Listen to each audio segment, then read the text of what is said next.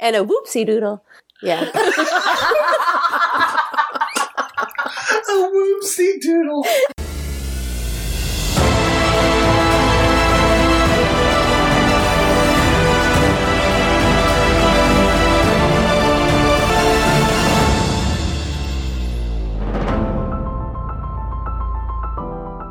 Welcome back to Word of the Witnesses. We had a very special episode for you today. This is, as always, one of your hosts, Beep, and I am joined by the lovely Cece. Hello. We had the pleasure of speaking not only to Terry Matalas again, but also to have Amanda Schull, better known as Cassie, on the podcast, discussing the season 1 finale, as well as some overarching Cassie themes throughout the show. This is just, this was just so fun. What a fun, I can't even, you guys are in store for such a treat. It's over 2 hours of just listening to the amazingly intelligent and hilarious Amanda Schull and Terry Matalas. Not only breaking down sort of the big beginning of Cassie's arc in 113, but also just talking about the character of Cassie and what a groundbreaking character she is on TV and all that comes with that, and some amazing behind-the-scene stories. And we, of course, ask the big Red Forest question. We talk about it right at the top, and we come back to it at the end. So make sure to stay tuned for that. We're really excited for you all. So with no further ado, here's our interview with Amanda Schull and Terry Matalas. All right. Thank you guys so much for joining us to talk about episode 113, These Arms of Mine. So you guys both went back and rewatched the episode. Tell us your feelings about them. Oof. Yeah. I didn't enjoy it as much as I thought I would, but that's typical because you kind of see the warts when you go back. But I think I don't know, Amanda, depending on what you think. It just felt like we're still trying to find ourselves a little bit. Well, it seemed like a baby show.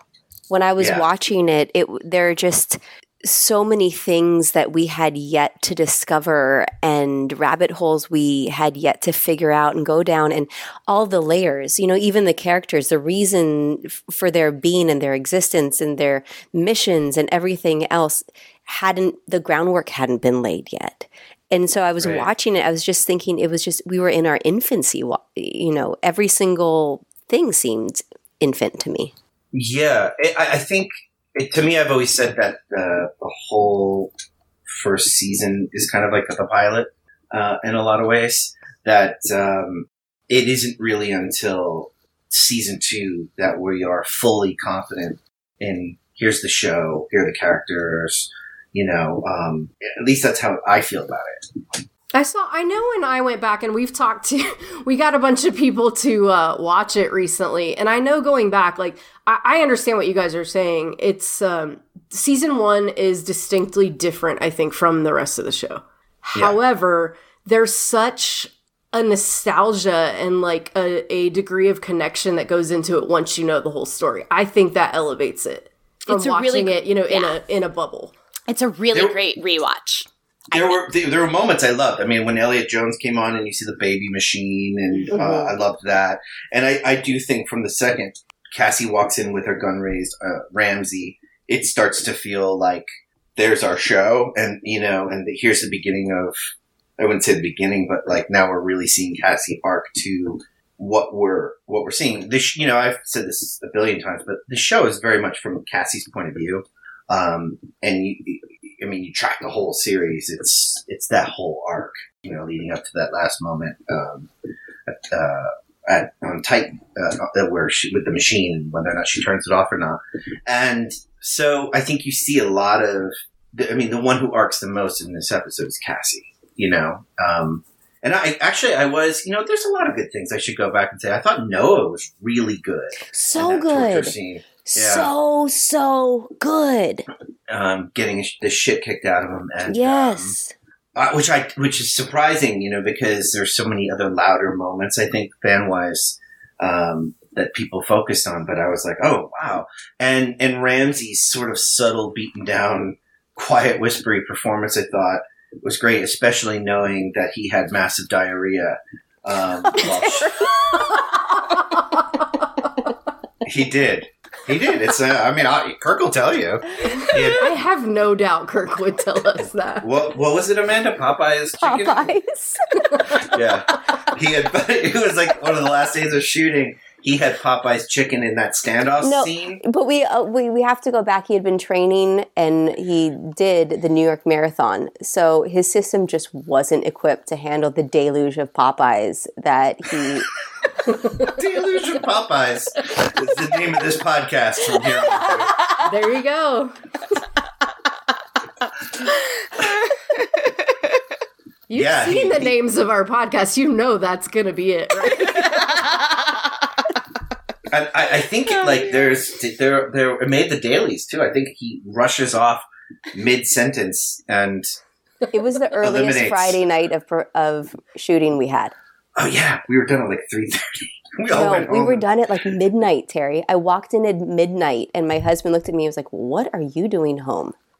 We never finished that early on a Friday. Right, and we had to do an all-nighter after. Yeah, I remember. Oh boy. So I know it doesn't tie directly to the episode, but Terry, since you brought it up and everyone else who's come on has already answered it, Amanda, for you, did Cassie stop the countdown or not? Are we getting right into that now? We're doing it. I mean, you guys did this to yourselves. I thought that we were going to get like a little foreplay before launching into that. Ladies. Oh no, this isn't me. This is all beep. I needed to work up to it. I texted Terry specifically about this yesterday. I said, I'm really nervous about answering this question because the cop-out answer is the right ending is the one you chose, you know, so. The cop-out. Yeah, it is. But which one do you think Cassie would choose? Well, I'm not even of two minds. I'm of so many minds. And Terry and I actually pretty hotly debated this in Prague for a while. We did? Yeah, we did. And you were calling me dark and dark-hearted. I think I was kind of siding with Sean's perspective on it. And because... Oh gosh, that silence is the sound of hearts breaking all over the 12 Monkeys family. In case you're wondering. But why are you saying hearts breaking? Because not stopping the countdown is the most romantic thing she could possibly have done. That would be to live eternity in the happiest of moments. And her happiest of moments are all with Cole and her child and living in the 50s in the house of Cedar and Pine. And how could you dare say that that isn't the most beautiful thing that she could choose to do? If you're asking, I think it's... Are you actually asking me? Because I think it's selfish. And I also don't think it you know, we texted about this last night. I think it makes Cassie weak. Personally, I think it she doesn't complete her arc, and I don't think she listens to Cole, who's saying that an ending is what makes a life fullest.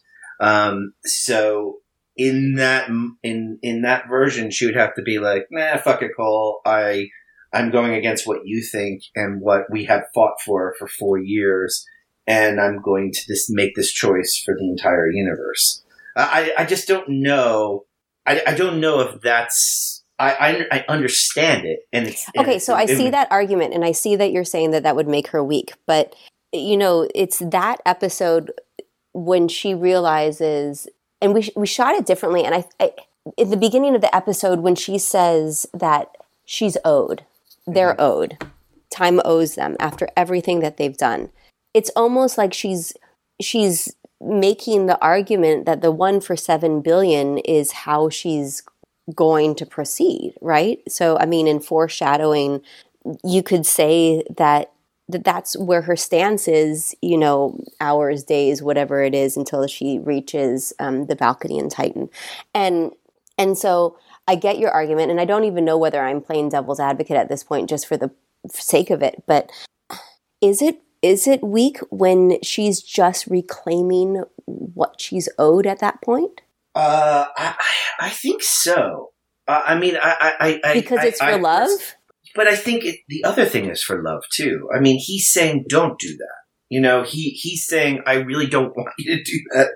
And when none of us want you. And Ramsey's come around. And if Ramsey's stronger than Cassie, I don't know what we wrote. You know, so I don't know. I object to that. Ramsey. I did. I went right for the jugular right there.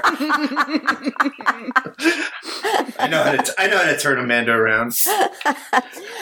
Ramsey hasn't turned around. He doesn't come around. He doesn't know what he doesn't know the extent of what he's fighting for at that point. Yeah, he does. I think. No, he doesn't. Yeah, he knows it's not about. It's the end of the universe and the Red Forest. Look, I digress. But the point is, I just don't know if it makes sense narratively that she would not have hit the button. But this discussion is what we set out to do. So it's not clearly defined, and it truly is up to the audience. Although. There was a fan on that Facebook page who made the most intelligent argument yet, just from a point of view perspective, is why would you cut to the planet if you're in the Red Forest? Like, who's that for? The audience? Is the audience in the Red Forest? So... well, also, we do have to say that when we shot it, you did shoot me actually pressing the button. You just chose not to put that in. Right. So it's up to you. Yeah. You don't think so. I didn't say that, Terry. I didn't say what I thought. I did 11 minutes and 56 seconds of bullshit. So wishy-washy. Commit. You're on team Sean. It's okay. I'm not on anyone's team. I vacillate. It's like, I feel that we could make such a strong argument for either. And could we also say that she, I mean, because think about it, if she were in the Red Fort, if she didn't stop it, are the moments afterwards in the coda where Cassie's voiceover is happening and we're seeing each person's perfect moment, then is her perfect moment all of the junk that leads up to Cole appearing? Why would that be her perfect moment? Before. Well, I agree. That's why it starts to bend the rules of the Red Forest. Mm-hmm. And I think a lot of people are like, well, we saw they all lived happily ever after. Yeah, but I mean, maybe not. I mean, Lasky probably died in a car accident. Jennifer probably got diabetes. Poor Lasky. And I mean, wow. It's so... So you never know. You never know. Like, just because you saw 2 seconds of a moment in their lives doesn't mean that it was all happiness 24/7. But so again, Terry's saying right then and there that there was no Red Forest because 24/7 would be Red Forest. It would be every single one of your best moments, all accumulated in one. Right, which we'd have to believe that Lasky and Adler's perfect moment is them playing chess forever in a park, Yeah. So, but look, again, it's designed for the audience to make choose your own adventure. It's choose your own adventure. Yeah, it's Bandersnatch. Maybe 2 minutes later after we saw them hug, Cole walked in and hates what Cassie's done with the place. Right? And they're just Right. Now they live happily ever after they get to bitch about decorating. I had just a couple follow-ups, Amanda. On the day you filmed it. Filmed the scene on the balcony. Yeah, that wasn't a day. That was 4 or 5 in the morning. Yeah. It's 2 days, actually. We were on that balcony forever. You did actually press the button. Yes. And when you read because when we had Todd on and he read the script and he said, when I read the script, there was no ambiguity going into filming. Did you feel the same way? As you were reading the script and filming it, did you see the ambiguity then? No. I didn't. When we were filming it, though, Terry wanted more of the torment, to really weigh the options. But there wasn't ambiguity in the script. No, Todd is absolutely correct with that. And also, just another little tidbit, there was no actual button. There, when we were filming, so much of it needed to be done digitally later in post-production that it was just this, like, I don't even know that it was metal. I think it was like plywood kind of a thing in front of me with like green on it and then a green screen in front of me. And so I was, Terry's like, and then you're pressing the buttons. And I was like, where are the buttons? There is nothing here. There is just like, so I'm like doing like booby, booby, booby, bop on like just a panel of nothingness. Hoping. Say buttons again. No, I say knew you, the second that came out of my mouth. Say button. Amanda has the most perfect diction. Buttons. Titan. We used to, how did you used to say Titan? I very specifically, a few minutes ago, said Titan. I did not say Titan. I chose Titan. We had to go back. Didn't we ADR some of your Titans? Because they were so perfect? We ADR'd everything. Nobody gives me a complex about the way I speak more than Terry Matalas. Oh, come on. There was an episode, it was the painting episode where we're going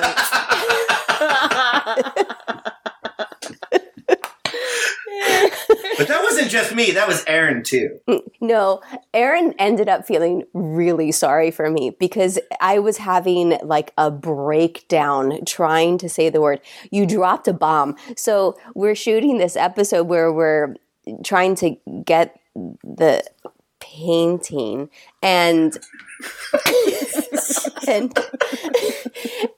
at the we're having this very intense moment between Cassie and Cole, and Terry had to go to a meeting, so he's leaving set and he walks by and he's like, yeah, it's painting.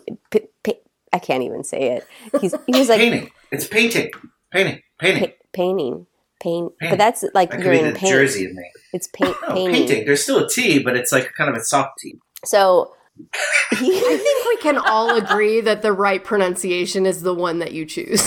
Right. Yeah. But he leaves set. We designed it that way. He leaves set, and I'm there, and it's like this intense moment. I'm like, and we need to get the paint. Like, it just turned into like suddenly a Western. I couldn't get it out of my mouth. Aaron's trying really hard. People are championing me from behind the camera, and I was like, I can't do it. And Terry just left me with this. Oh, it was awful. Titan. Button. No. Let's just do this for 2 hours. Wait, this is pretty much what we would do while making the show. And just to get a full picture, were you in that? Was that the 80s heist episode? Yes, that must have been. Yes. Yeah, it was. Oh, and that's actually, that's been, just like quick follow-up to that one. Who were you dressed up as? This is actually like a big source of debate. I think I was like every single 80s rom-com high school. Like, Molly Ringwald, wasn't it? Yeah, like Molly Ringwald, what's the word? Elizabeth Shue. Yeah, like it was just like every single person from Jennifer Goins is a memory of 80s rom-com. It wasn't anyone's, everybody else was specific.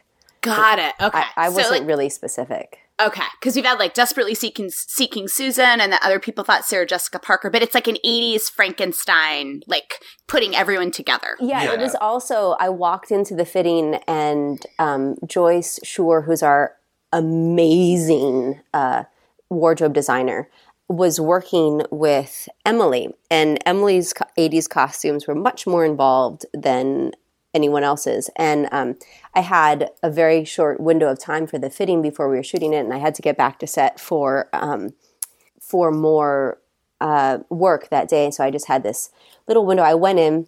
I think I tried those hideous acid wash jeans on, put my socks up, put the shirt on. She looked at me and she was like, yeah, perfect. Okay, thank you. And I just walked out. And that was like the extent of the fitting for the 80s for that particular look. That was it. Well, and it seems appropriate. I feel like Jennifer would give Cassie the least attention. Yeah, well, she's very, you know, she liked the idea of the two guys, but she's very concerned. I mean, this is her chance to, like, really go all out. She was Cyndi Lauper and then, like, Dynasty. Like, you know, it was her imagination. So, yeah, why would she spend any time making Cassie, you know, peacock Cassie up when she has herself to worry about? What was your favorite day of dress up? Do you have a favorite costume, like time period, just for the aesthetic? So, like, not plot.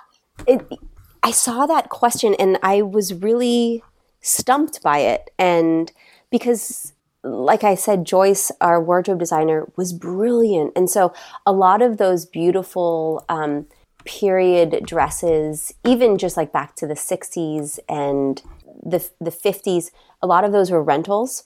So they were authentic. Actually, even when we went to the 1800s, there's a dress that we don't really see much, but that I wore a lot, that was a vintage dress from the 1800s. Oh my gosh, it was just absolutely beautiful. The silk on it was so delicate and gorgeous, and I ripped it to shreds. But just so lovely. And then she also designed and built pieces specifically for me.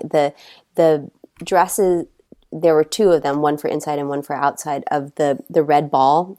And then also the dress from our Nazi episode was designed just for me. I mean, that's not very common on a show that you get to have these beautiful things designed specifically for your body and for a time period that you've only ever seen in pictures and movies. I mean, it was just such a luxury.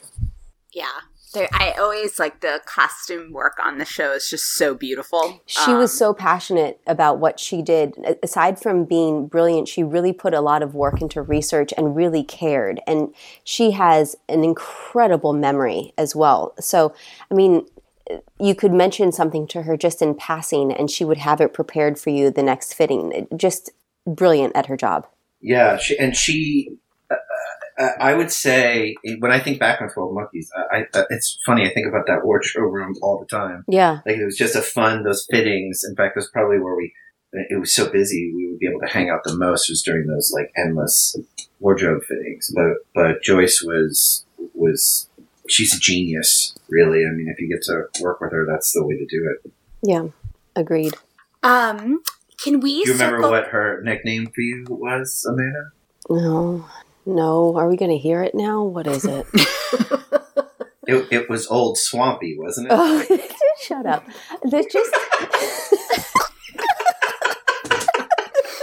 Will you care to explain the nickname, the origin? I think I'm sure somebody who purchased that Cassie Rayleigh jacket could explain it quite well. You know what I'm talking about. It was very hot on set. We'll say that. It's not just that.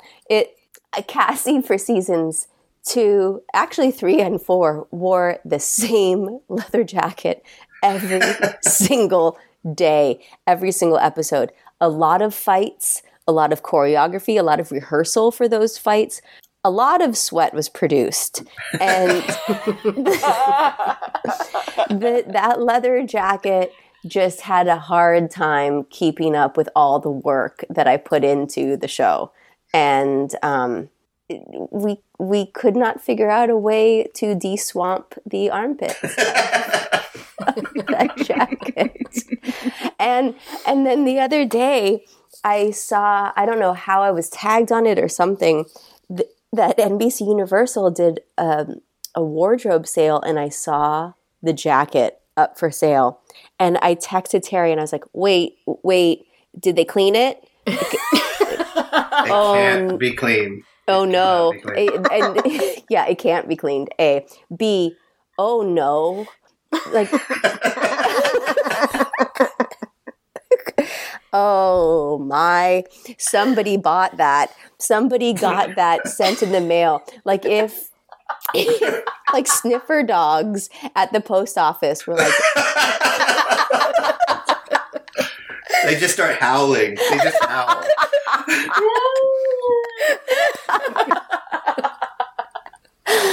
Oh, so that's that. There we go. Okay. Sorry. Sorry I derailed everything. Oh, that was the best derailment ever. But Amanda, I just want to circle back. You don't want to talk about that some more? Give the people what they want. I want to circle back really quickly. Just back to the countdown question. Yeah. Oh, no. Oh, no. Okay. So when you sat and watched the finale, mm-hmm. did you think that she stopped the countdown? When I sat and watched the finale, well, I didn't sit and watch the finale without having seen several scenes prior and doing all of the ADR work leading up to it. So I knew what I was going to see. So I don't even have a direct response for you for that. I knew what we were getting into because I knew that we were laying the groundwork for the ambiguity in the editing. I knew that Terry was setting it up for it to be a conversation at the end. And so I think, and you know what else? I think that some people watching it have a very concrete idea of what they just saw, that they don't have this wishy-washy response. I think that a lot of people see it and they see that it was stopped. Or a lot of people, you know, will have these debates afterwards, but that's also the fun of it. I mean, if I were to say to you, this is absolutely what happened or this is absolutely not what happened, doesn't that suck some of the fun from it? Isn't that learning about Santa Claus? Yeah, I mean, it's you know, it's like an ink blot test, right? So I think that's still intact for everyone. But one thing that it kind of ties into something that we spend a lot of time on this podcast talking about Cassie. And one of the, even as early in season one, sort of threads that seems to go through all of the seasons is Cassie asserting her agency. Yes. And that moment, I think it ties into that moment because I think you could say sort of what you were arguing before. Maybe this is Cassie finally saying, no, I am owed. Right. Right. And I'm making this choice and I'm not going to be, you know, you listen, you hear Cole out and then you decide for yourself. Right. That's one side of it. Sorry, ladies, my dog. I know. I'm excited to see you too. Rupert. Oh, what's your dog's name? Yeah. Tell us about your dog. That's important. No, he's very suspicious because I'm in a room where he's not supposed to get in, and now he's like found me, and so this is very exciting. Sorry, please continue. Oh yeah, no. We always have pets joining ours, and yeah, so it's great. But at the flip side of that is she's making that choice for literally everybody else in the world. Yes, I would also though argue that every single choice that she's made on missions has been for everybody in the world for the last 4 years. So yeah, I mean, she asserts herself. I think what's also interesting is and I know Terry's now like going over my pronunciation of interesting. Oh my God, we know each other so well. Is that 113? There's so this is arc. Of Cassie's character throughout throughout the season 1 and 113. When I was rewatching it, really showed the beginning, the concrete beginnings of her shutting down and creating walls. You know, walking out in the coffee shop and rubbing the soot. You know, the last evidence of Aaron off of her face. And then he betrayed us. Done. End of conversation. Moving on. And so she's beginning to realize that sentimentality has no place in this new world. And if she allows herself a moment of self-pity or even really pity for anybody else, it's at the consequence of the existence of the rest of the world. So it's just the beginnings of that, I think, just seen in 113. And she has to start doing that, or else not only is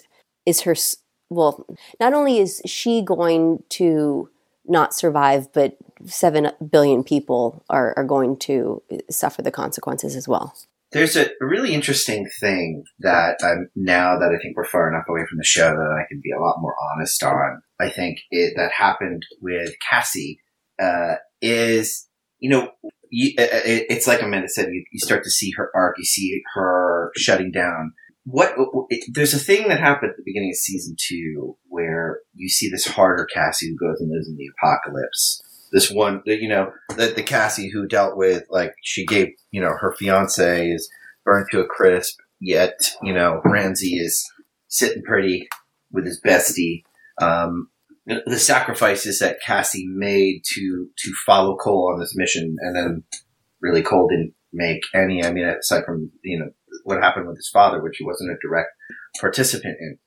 But the fact that there were fans, and as recent as, what was that, last week, Amanda? Yeah, that was last week. Just will be like, Cassie's a fucking bitch. And I just want to say officially now, you can go fuck yourself if that's what you think. Cassie is... You have to go back and look at everything that's happening from Cassie, from the pilot, from her point of view.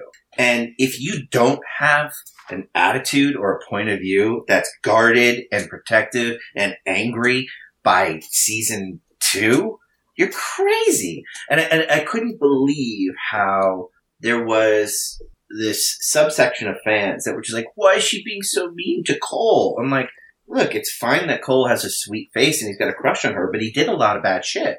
You know, I mean, at the end there, they go to put down Ramsey and he's like, don't shoot, after taking her on this. Anyway, I get rather impassioned by this because I'm not sure that that's something that would happen to a male character. Mm-hmm. I don't know if people would call that out and be like, he's being such a dick or anything like that. And with that, it's disappointing because a lot of it are fans that are women that say that. And I don't feel like, and I've gone back and given it a really hard look and be like, did we not tell that story right? And it's just not, I mean, I don't know. I'll let Amanda jump in. But. Well, I have so many thoughts about that. You know, and Terry and I have discussed this ad nauseum. But when we were shooting season 2, Terry had more faith in the audience than I did. And I brought up a few times the concerns that I had that people won't have understood everything that she went through during the last several months in the apocalypse, and why she is the way that she is, and you know, why we see this new, tougher, hardened Cassie in 201. And Terry had faith in the audience for understanding and believing and knowing over the 13 episodes prior, everything that happened, and then that we would be intelligent enough to understand why she is as guarded and toughened as she is in 201. And but don't forget 202 has that the voiceover opening from Cassie. Yes. 202 also, and you know, and I think it's all 202 is all about the you know, adapt, survive, and doing what you need to do to get the whole thing done. If she can just shut down her emotional side, she can get it done. She believes that this whole thing will come to an end. It's all on her now. She has no time for emotion. And the audience, I think, I was very disappointed in their reaction, because I think that they were expecting a trope. And I think that they were expecting just a very simplistic, two-dimensional character, and that's not what Terry or the other writers or I was hoping to convey. And I don't think there have been a lot of characters on television, female characters, that are quite as layered as what Monkeys was already presenting at the top of season 2. I mean, I think that most people watching the 4 seasons would be on board with season 2 Cassie and understand But I think that early on in the show, people weren't prepared for what the writers and Terry were giving them. They just wanted something simple, and they wanted Cole's existence to be much more comfortable. I also will say that Cole points a gun at Cassie in 202 or 203. Which one is it, Terry? Is it the end of 202? It's the end of 201. End of 201. On the roof? Yes. End of 201, excuse me. Yeah. And nobody on any kind of social media platform ever at any point called attention to that. And I believe, I'd have to rewatch it, but when we were shooting it, Cassie's pointing her gun at Jennifer. Yeah. Because Jennifer is about to drop the vial off the top of the roof. Cole is the one who first aims at Cassie. Cassie doesn't aim at Cole. Mm-hmm. And nobody called attention to that on social media. Every single person started saying that, you know, how dare Cassie do this? And Terry's right. The majority were women. And how disappointing is that? You know, it was really a frustrating moment for me with these fans who I thought were really getting the bigger picture. I think most of them did come around towards the end, but that was upsetting. It's also that tricky thing, I think, from a writer. It's like when you go on social media after any show, including ours, is that, and this is going to sound arrogant. It's not meant to be arrogant. It is that sometimes the audience doesn't know what's good for them. And meaning that, is it uncomfortable that Cassie and Cole aren't getting along? Yes, because that's drama. There's a scene there. You want them to come together. You want to earn that moment where they kiss in the house of Cedar and Pine. You don't want it to just be like, why don't they just kiss? Which is like a you know, you see that in the shippers, or it's just like, oh, I just want them. I'm like, I know that's what you want. That's the drama in it. Like, I mean, would you have liked the show if by episode 3 they were just banging? Like, I would hate that show. It's not earned. And I think with the love story in general, I am actually kind of proud of the fact that we really held off until the end of season 2 on them being together. That it felt earned by the time you got there. So it felt like a moment just for the characters that you wanted to protect, you know? So again, I think that's just good drama. And yes, it is upsetting. I'm very defensive of Cat. I had someone ask me the other day, like, who do you miss writing the most? And, you know, the obvious answer would have been like, you know, Jennifer, because she's so much fun, or blah, blah, or even Jones, who has this sophistication. But when I really thought about it, being honest, the voice that I missed writing for the most was Cassie, because one, she's the first character that I really wrote ever for this series when I wrote the pilot. But it was always from her point of view. It was the do no harm doctor, girl next door, who is going to be thrust into the apocalypse and have to save the world. And that is truly, and Cole is, without a doubt, the sort of hero figure, but it's really Cassie's story. You know, it becomes an ensemble for sure, but it is Cassie's story. There's a reason that voiceover at the end of Cassie, you know, her big last moment, even though Cole has the bookends. It's her point, even her point of view of Cole coming back at the end, it's Cassie's story. So yeah, it's a little personal, I think. Yeah, I think we spend a lot of time, and we haven't even gotten to season 2 yet, but talking about this, and talking about audience reaction to Cassie. And I think maybe one of it, as frustrating, just sitting and thinking about it, as frustrating as it is, maybe sort of the looking into the future, like the silver lining to take away from it is that reaction is a symptom or demonstrates that you all were doing something new. Mm-hmm. In terms of, it's almost like when it comes to sort of like the, especially in season 2, like the emotional makeup of the characters, you guys were kind of subverting what we normally see from male and female characters on TV. in terms of we're used to seeing the women being the ones that are more open and talking about their feelings, and the men that are kind of like closed down, but like the river runs deep. And season two kind of flipped the script on that, literally. And I think that maybe that's one part of it. Another part is, I think as like audience members, like we're more used to seeing the journey of somebody who starts out, for example, like Cole, and comes to value, you know, human life, and is talking about saving the life, and that's what we want to root for. And it's harder to watch someone like Cassie. I mean, she just systematically has everything stripped away from her. And that hardening, while totally understandable, if it's somebody you root for, it's hard. Like you don't, it's hard to watch because you don't, you get it, but you're like, it's painful, and it should be, right? But just trying to like unpack. It doesn't, frankly, sadly, surprise me that female audience members react to that way. I mean, it's like a conversation we are having in this country generally about women, quote unquote, being likable, right? And like what that means and how people react to it.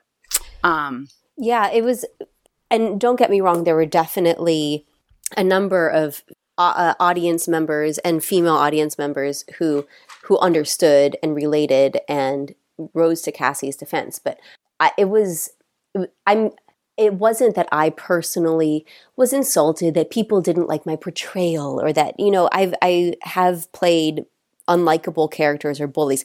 I didn't think anything about Cassie's journey and how she was behaving at that moment was unlikable. I thought it was, maybe it was unlikable, but it should have been understandable. And and I think that's what was upsetting, was that people weren't seeing the layers and the steps that took her to that place. You know, even getting to the episode, I think it's 210, when we go to Berlin and Cassie is... Yeah, you're right. That she... Yeah, exactly. I know where you're going. Yeah. Cassie's getting... she's tied up and she has a mouth gag and she gets hit a few times. We were doing these live tweets, and so we have to live tweet...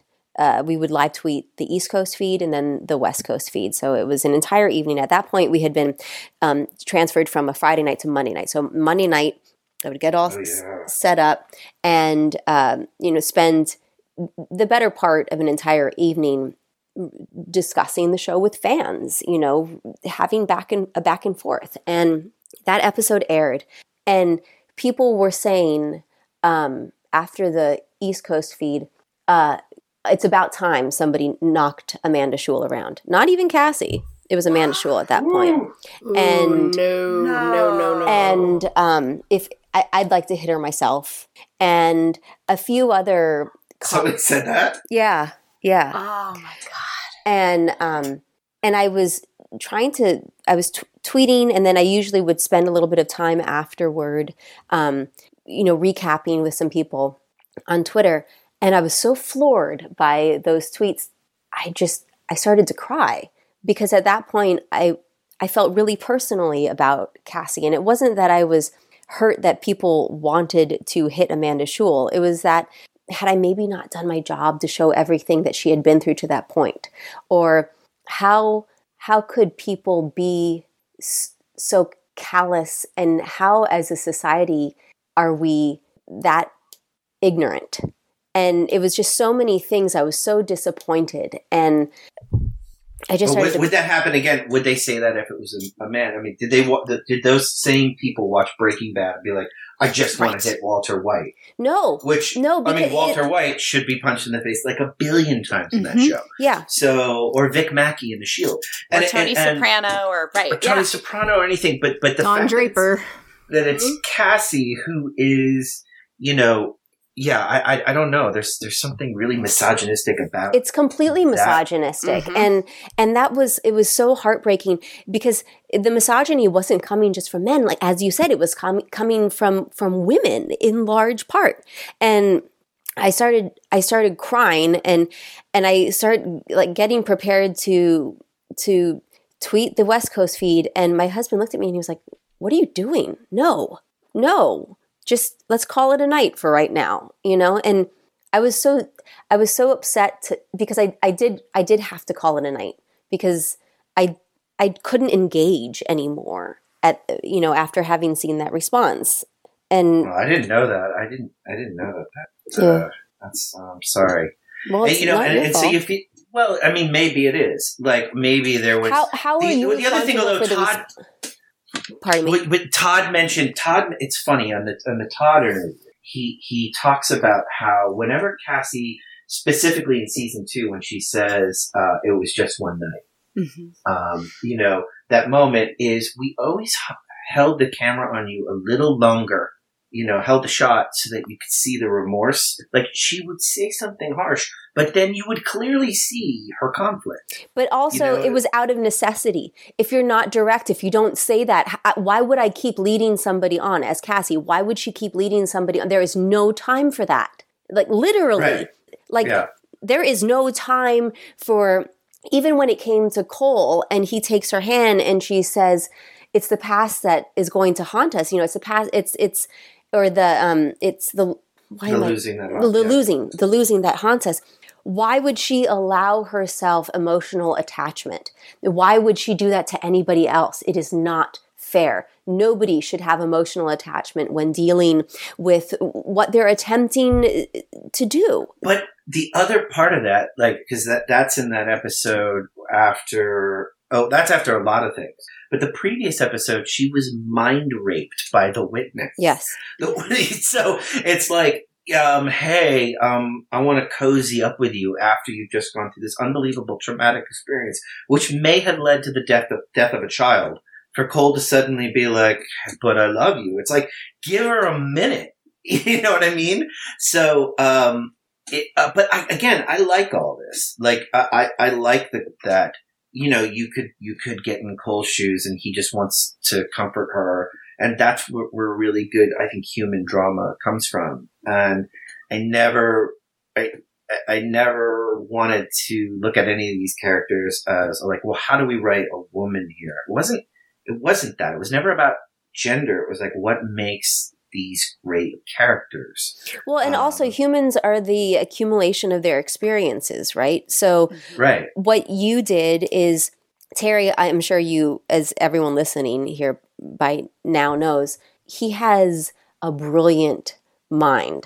Just, he can recall things. Oh, you. But it's the truth. And so that's what...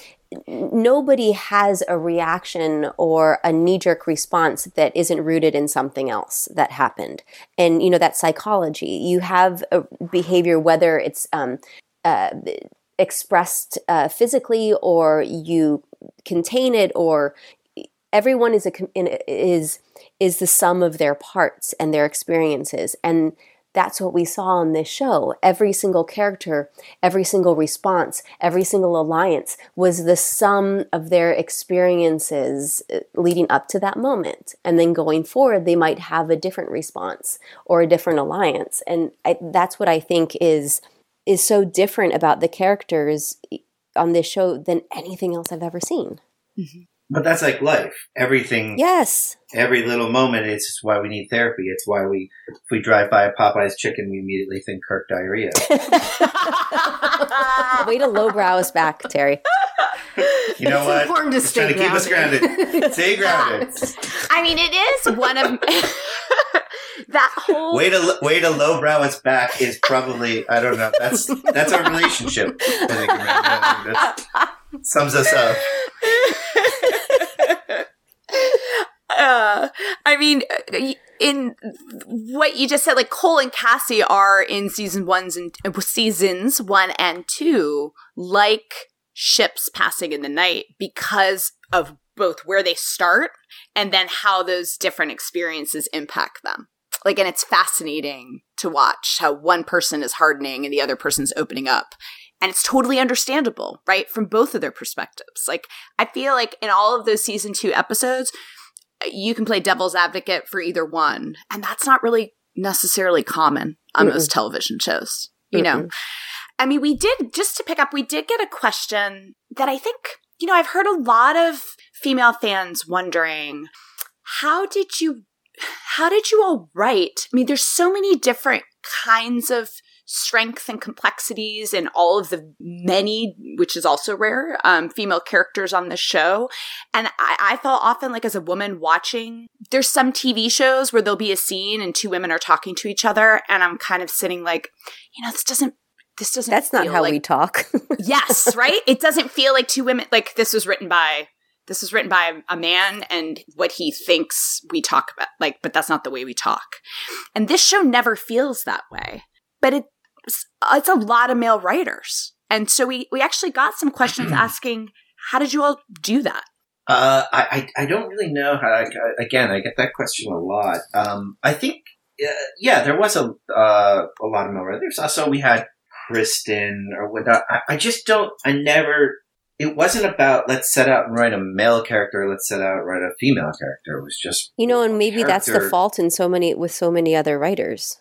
I guess. But the other thing is, you know, and truly, is when we would get to set, you know, especially by season 2, I tried to spend as much time on set as I could. But you know, the actors would bring their own nuance and jokes and rewrites to curve out, you know, nothing terribly contextual, like deeply like rewriting up the line, but, you know, their own sort of voice. So I think maybe that helps that, you know, Amanda, you could look at a line and be like, no one would say it like this. It would say it like this. Or, well, yeah, and you know, in Terry's defense, there were a few times, I don't know why you need to be defended. You're proving your own case. Defend me. Yeah, no. Defend me. There were a few times when I'd show up to set and I'd say, yeah, I don't think this feels right. Or there were a couple of times, not very many at all. No, there was actually a bunch. And I was going to say this earlier, is that Amanda – you know, to throw some compliments back at you, Amanda has an incredible, I've said to her a million times that she should be a producer on her own, in that she would come in and be like, I don't think we're taking into context the scene that happened earlier, or this, that, and the other thing. And sometimes I'd be like, no, I think we're okay. And then I would get in the cut and I'm like, fuck, I should listen to Amanda. She was right. Specifically, that scene, I remember in Prague, when they were all walking towards the steps and you're like, we just ran out of there. And we're like sauntering up to the. Do you remember that moment with? No, which one? It was when. What was his name? Gandalf the wizard. What was it? Oh yeah. That's all I needed to say. You guys are walking up to the stone stairs. Yeah. The previous scene was you guys rushing out. And you're like, why are we just sort of dilly dally? Yeah, and time was of that. Essence, yeah. We had to cut that entire scene and just cut right into it because you were right. So there's a lot of, you know, Amanda had a really good, and Amanda's notes, like, did you ever keep your 12 Monkeys notebook? I have 3 of them right next to me just in case I need to refer to any of them. She took the most detailed, amazing notes, really thoughtful, you know, she would dissect the script. Basically, when Amanda would get a script, it would go like this. She'd sit down. She'd go, bullshit, bullshit, bullshit. Cassie. And this is a joke because he knows it's not true because Cassie. I had a lot to say about what other people were doing too. That's true. That is actually true. That is very true. But what I was going to say about Terry is that he created a very collaborative environment. So yeah, there were times when I would show up and I'd say, this doesn't feel right, or maybe there's this, that, the other. And every single time he'd say to me, well, what's your pitch? And it really threw me off. You know, the first few times that happened, I thought, I was just, first of all, I was just coming here to tell you, you're wrong, fix it. And B, like true criticism should be. Yeah, no, I don't have a solution. I'm just telling you to do better. But then B, it was, he trusts me and he is interested in hearing what my take is on this, usually it was Cassie related, on this human I cared so deeply about and that I just was holding with the most delicate, in the most delicate of grasps to just do her the best service I possibly could. And he knew that. He knew I was always going to protect her and maintained the integrity of the story, but also her essence.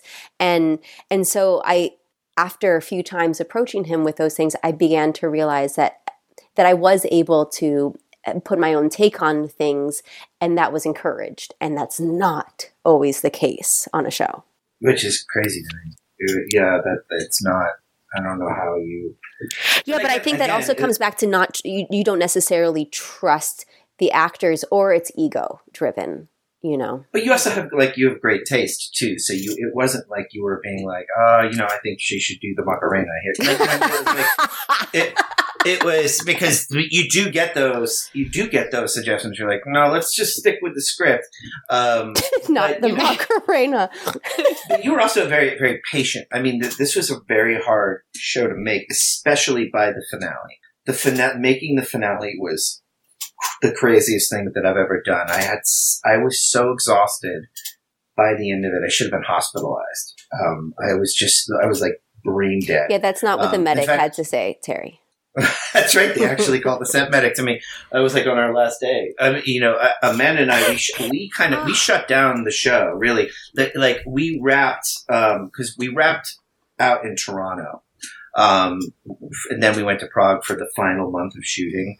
But in my heart, we had basically wrapped the show in when we were on our main stages, and the last shot. Really, in my heart of the series was Amanda on that balcony. It was the last thing we did. You remember that? Of course.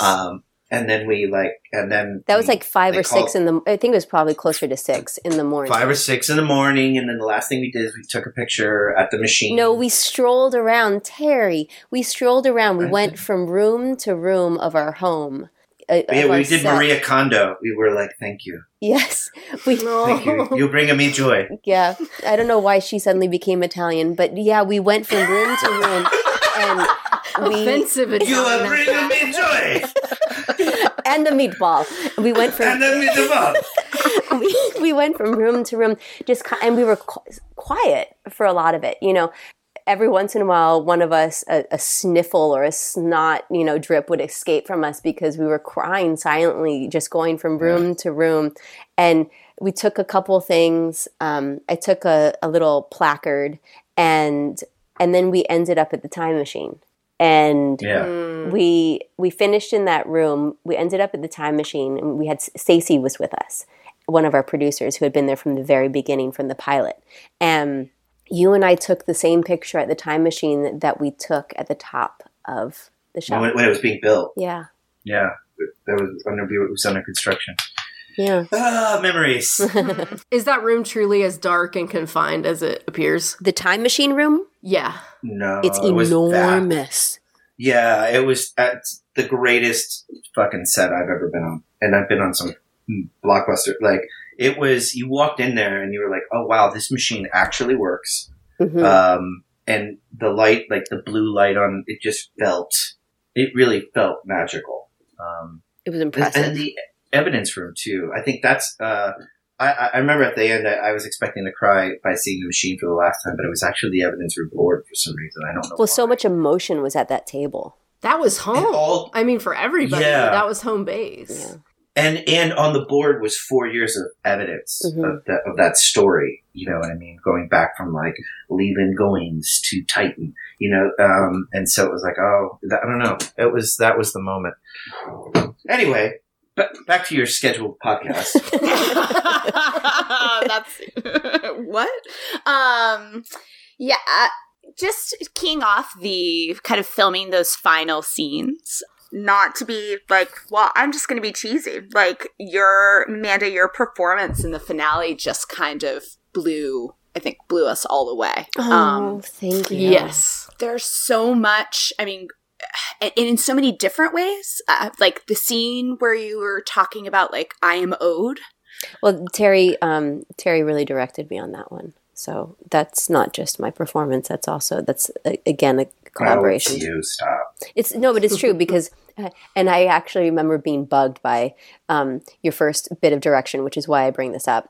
What was it? You really helped me, and I hated it. Here's why. No, I liked where we ended. Not we ended up. when we did the rehearsal, which often is the case the first time you say things in the rehearsal is when they're most spontaneous and they're kind of the most raw and they sort of just, you know, spill out of you.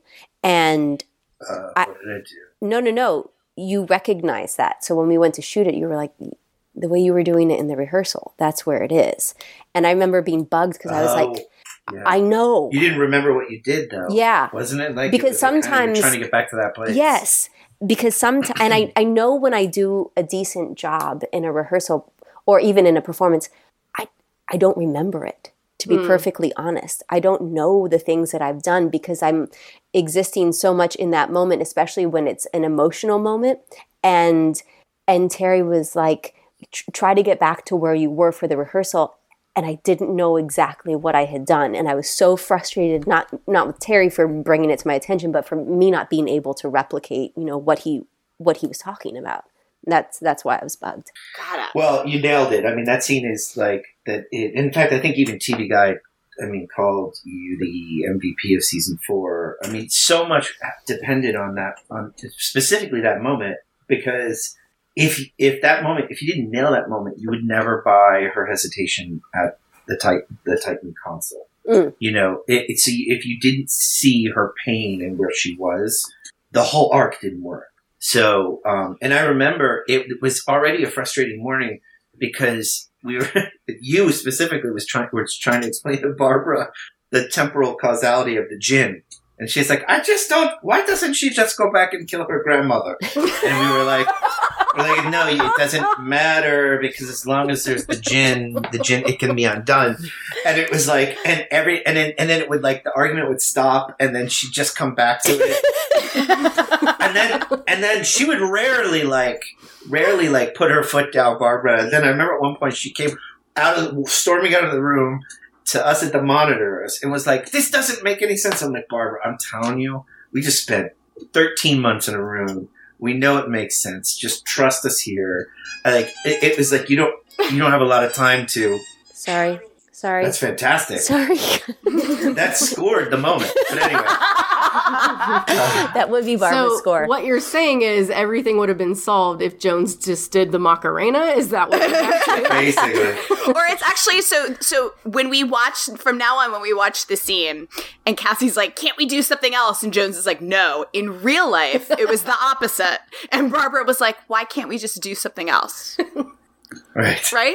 Is that okay? That's basically it. Barbara is an amazing actress and she likes to understand what she's putting out there. You know, so her character was supposed to understand the finest intricacies of time travel and this machine and science, and Barbara wanted to get what she was saying, you know. So and she didn't always go for these little monosyllabic responses, you know. She wanted a very detailed response before she would embark on her day and on her performance. And sometimes, like Terry said, that we get it all out there. The explanation would be laid, but I don't understand. And you're like, no. yeah. Meanwhile, you have like 10 pages of stuff to shoot, and you're like, it's always the difficult part of making that show. But you know what? Time. That's what lends itself to her beautiful performance because you believe it. That was one person, you know. Noah was brilliant in 113 rewatching, but I just thought, oh my God, Barbara. Oh my God, yeah. Barbara. Every single episode, Barbara. Just so great. There is a gravitas. She can just be sitting there with no dialogue, and you're just looking at her and the reflection of the lights on her glasses, and you're like, I just love that character so much. I'm right there with you. I saw the same thing. That and Peter Outerbridge, I just love. Yeah, Peter Outerbridge. He brought what a fun, you know, levity that he brought. Yeah, he was great. He sure was.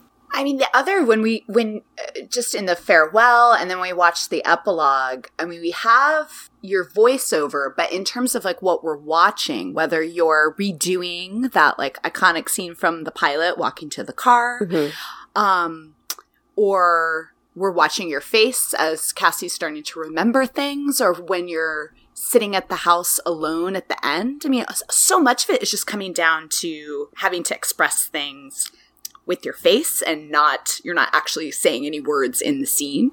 So how did you approach, that's like a whole journey of emotions, right? And using kind of shorthand just with your facial expressions. How did you approach filming all those pieces? Well, I might not be saying anything, but I'm obviously thinking all of the dialogue in my head. And Terry did tell me, actually, one of the recall moments we shot quite a bit before the Emerson had to be destroyed, remember? Mm-hmm. And that didn't make it. Yeah, it had to be made into 2043. Yeah. Oh, which... It didn't make it. Which moment? The conversation with the desk clerk. Oh, it's there. The desk clerk is there. What's not there is when she goes barging into Suite 607. Yes. And it's completely remodeled. There was another scene after where she's like, Suite 607. He's like, no. And she barges. She goes up and barges in. And there's like a woman there. And it's just a shitty... it's been remodeled. And it's like a shitty thing. But we just didn't... I felt like the story... I don't even think we shot it, right? No, we did not shoot it. It's just it was in the script. Yeah, but it was a lot. It was a lot that we had to talk through, to get to those places. And then also rewatching the pilot for that, the scene, and which is crazy because that was the scene where Cole carjacks or kidnaps, I guess, Cassie. That was the first scene Aaron and I ever shot together, and that was one of our audition scenes too. Is that true? Wow. Oh, yeah, I guess it is. Yeah, in Detroit. That was the first scene that we shot together. And the director of the pilot had Noah on the phone for every single take. So Noah wasn't working that day, but, Cassie and Aaron are supposed to be having a conversation. And so he had Noah on the phone. So Noah sat there and lived through that entire scene as well from his hotel room, every take. Oh, my gosh. Right. Yeah. Which is amazing when you go back and watch the pilot.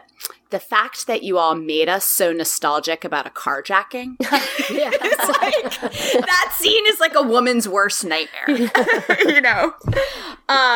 We're like, where's the guy with the gun? I miss him. Just talking about Terry mentioned at the beginning. I mean, you and Aaron Stanford created like one of the all-time great TV romances. But that almost seems like cheapening it in a way to call it just that. Like, it's just really adult and layered, and you guys did do like a masterful job with that will they or won't they for those 2 seasons, but then it just ended up being about so much more than just that. Mm-hmm. So I was wondering if you could, we'd love to just hear your thoughts about sort of Cassie's. She's got a lot of really wonderful, complicated relationships with Cole, with Deacon, with Jennifer. And we got actually a lot of questions about those. We'd just love to hear your thoughts, if you don't mind. Sure. Just starting off, yeah. Well, for starters, nobody has a simplistic relationship with anybody on this show. So why would their love story be any different? But I think... Is there anything specific you want to know about? I think that was one of the most interesting things to explore for me. Yeah. Why, if you've done other romantic stories on other shows, mm-hmm. how is this one different or stands out to you? I think one of the things I find most interesting about this particular relationship is their power. And their power struggle, and how they're equals in so many ways, and they start out as from such different worlds, and maybe it's the brawn and the brains, and then it just gets so tangled and woven in so many ways where they understand each other's worlds in so many different ways, to where this relationship just is able to travel through time. I can't even begin to – I'm obviously grasping to try to explain this because it's so much deeper than anything I've ever understood from a character that's written, because it was also the layers and the accumulation of our experiences on set that fueled my respect and understanding for Aaron Stanford as a person as well.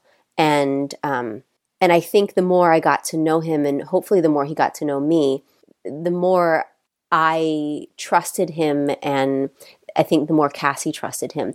And it's a relationship based on complete physical trust and a love that is born out of time, literally, so that it can't even be explained in words that exist in our language. It has to be. It's fated. No matter what they do, they're bound together. And it was so complex. There are so many reasons why it shouldn't work, and then just one really big reason why it had to. It's so fascinating to see. In most time travel shows, you see, someone come back from the apocalyptic future, but you don't get to see the person from the now, if you will, go forward and to really understand what that landscape looks like.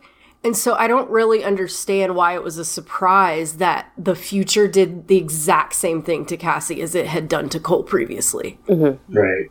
Mm-hmm. Yeah, of course. I mean, I think maybe the fact that she came from such a very different place is what confounded people, I guess. But you see the effects that Cole is bringing back, chipping away at her over the course of season one.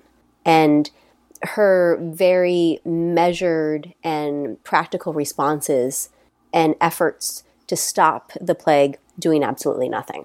So by the end of season one, everything she's done isn't making a dent in the overall outcome, and it's time for a dramatic change, to the point where she's willing to raise a gun at somebody, not something at all she would have. She was horrified in the pilot episode that Cole would do that with Goins, cut to 13 episodes later. And this is what it takes. And I understand that now.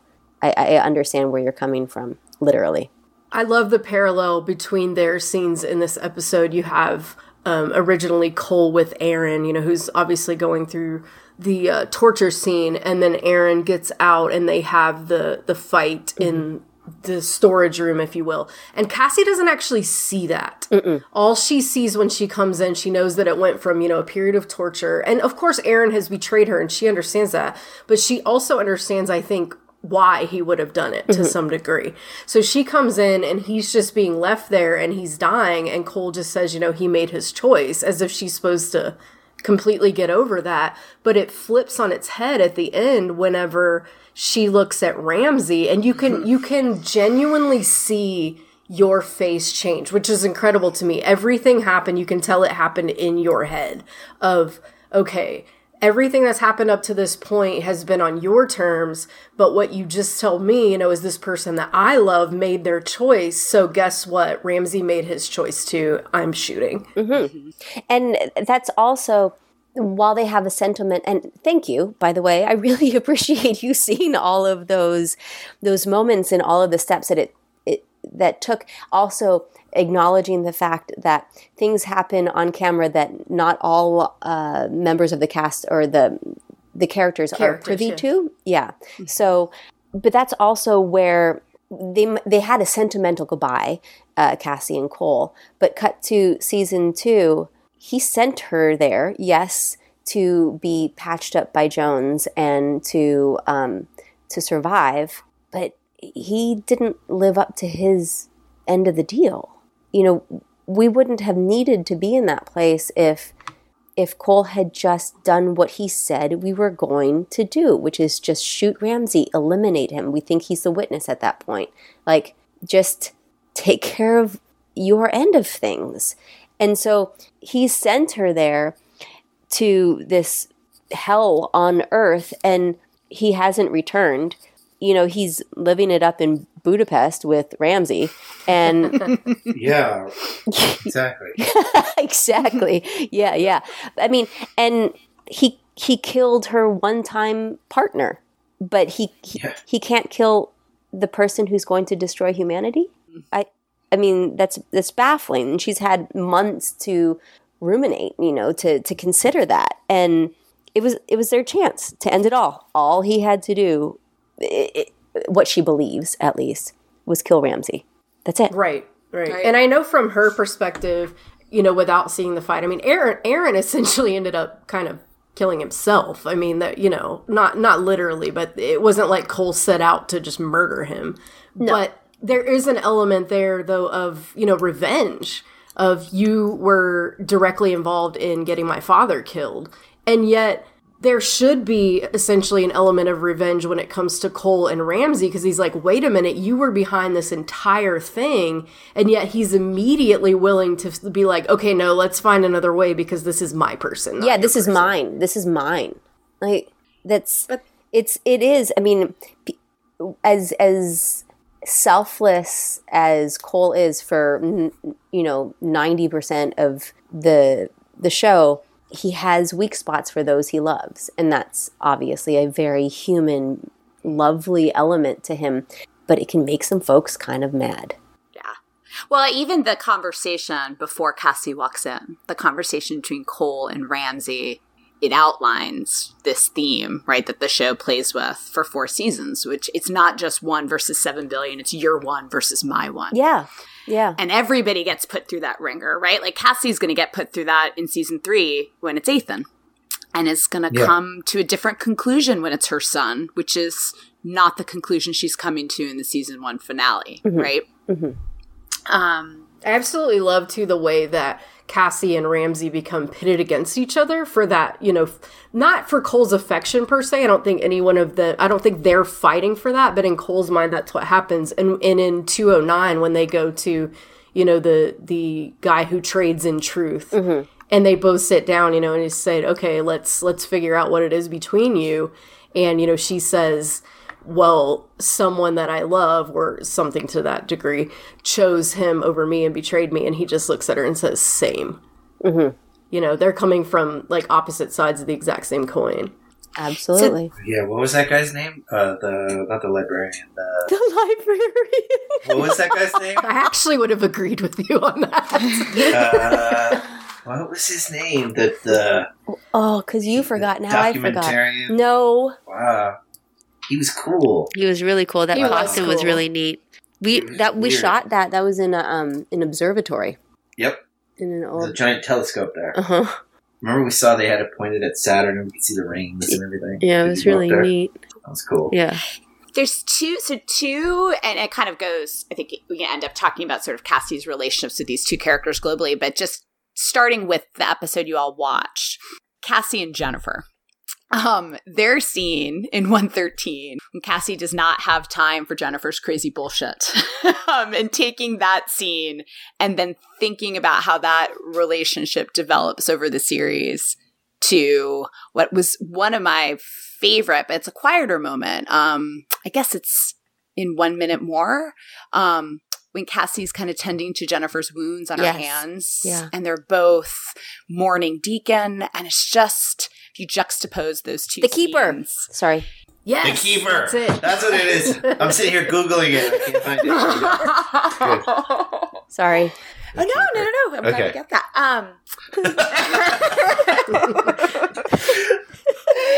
How do we go from Cassie slapping Jennifer across the face to that really beautiful moment of these two women who have really come to be friends, you know, and mean so much to each other? I think the first episode that really explored their relationship was their little road trip. Yeah, Bodies of Water. We talk about that all the time. Do you? Bodies of Water. Yeah. Oh, good one, Terry. Thank you. Thank you. The librarian. And yes, you know the one where they go to the library. The bookman. I think for Emily and I as well, that was the first time she and I worked together quite a bit on the show, and it was a very emotional episode. And you know, I would say from my perspective, I can't speak on behalf of Emily, but from my perspective, being vulnerable as an actor can sometimes be challenging without having a level of trust with, you know, the other actor. And what was neat about that particular episode is that she and I both had very vulnerable moments. So we needed to be equally open to one another, just like Cassie and Jennifer did with one another. They each save each other. And Cassie sees in that moment so much more than who Jennifer presented before. And Jennifer saves her life. And there are so many reasons why Jennifer didn't need to save her life. Not least of which her weird affinity for Cole. And I think that was the very beginning of understanding from Cassie's point how broken this person is and how desperate she is. She even says at the beginning of that episode something about her friend, and it turns out that it was just a plant from the army of the 12 monkeys. She didn't even have a friend, you know, and it's sad. Cassie still has that very empathetic core to her, and she sees so much more to Jennifer that carries through an understanding, you know, just from that point forward, just in an appreciation, I think. Especially because there are so many aspects to Jennifer that are still childlike. Yeah, I think. And those qualities can be really irritating in some moments, you know, and rather than just, I mean, it's the classic 12 Monkeys character where before Jennifer was just the irritation. Now we see the sum of those parts. So cut to the finale episode where it's "Good Morning, Titan." You know, Cassie, three seasons prior would be like, "Oh my God, shut up!" You know, Cassie then is like, "That's right. She's doing things her way, and as quirky and silly and maybe irritating as it is, she'll get where she needs to go." And she's got everyone's best interest in mind. She realizes how selfless Jennifer is. And there's a genius to the crazy. Oh, yes, sure. Yeah. Before it was just crazy chaos. Yeah.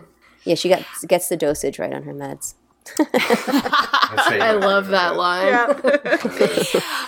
The other sort of inkling we start to get that maybe there are some different sides to a character, I think, in 113 is with Deacon. You see him after he's brought the messengers into Raritan, and he's watching them at work. Yeah, I see it kind of playing across his face, kind of like a, what did I get myself into here? Mm-hmm. And obviously the end of the episode sets up that it's going to be Cassie and Deacon and Jones, and setting up what we're going to find when we get after that time jump of about like 8 months.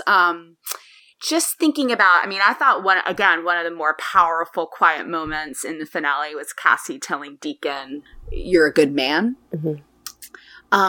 So I was wondering if you could share your thoughts on that. Really complicated. And if you could also maybe share your thoughts on, like, maybe what that one night with Deacon was like. A lot of people do want to know about that. People, you know, what happened.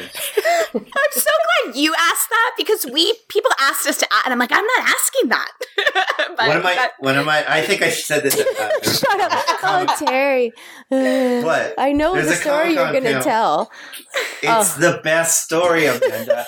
I said this at a Comic-Con panel, so it was season 4, and I was directing the second episode where they go back to the 2043 facility, and we were outside one night, and I was like, look, I think it's time for another hot and sexy Cole and Cassie scene before we need to see them in love. We need, you know, it's time to do this again. What do you guys think? And they were down, you know what I mean? They're like, yeah, let's figure it out. Then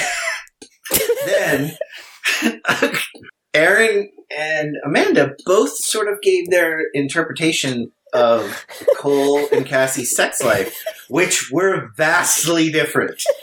Cole was like, you know, I think it goes down, you know, maybe a couple times a day. I think it's a little oral. I think it's a little this. And Amanda was like, no, Cassie does not do that. And it suddenly, it became this debate. And she goes, I don't know, maybe if it was like his birthday or something.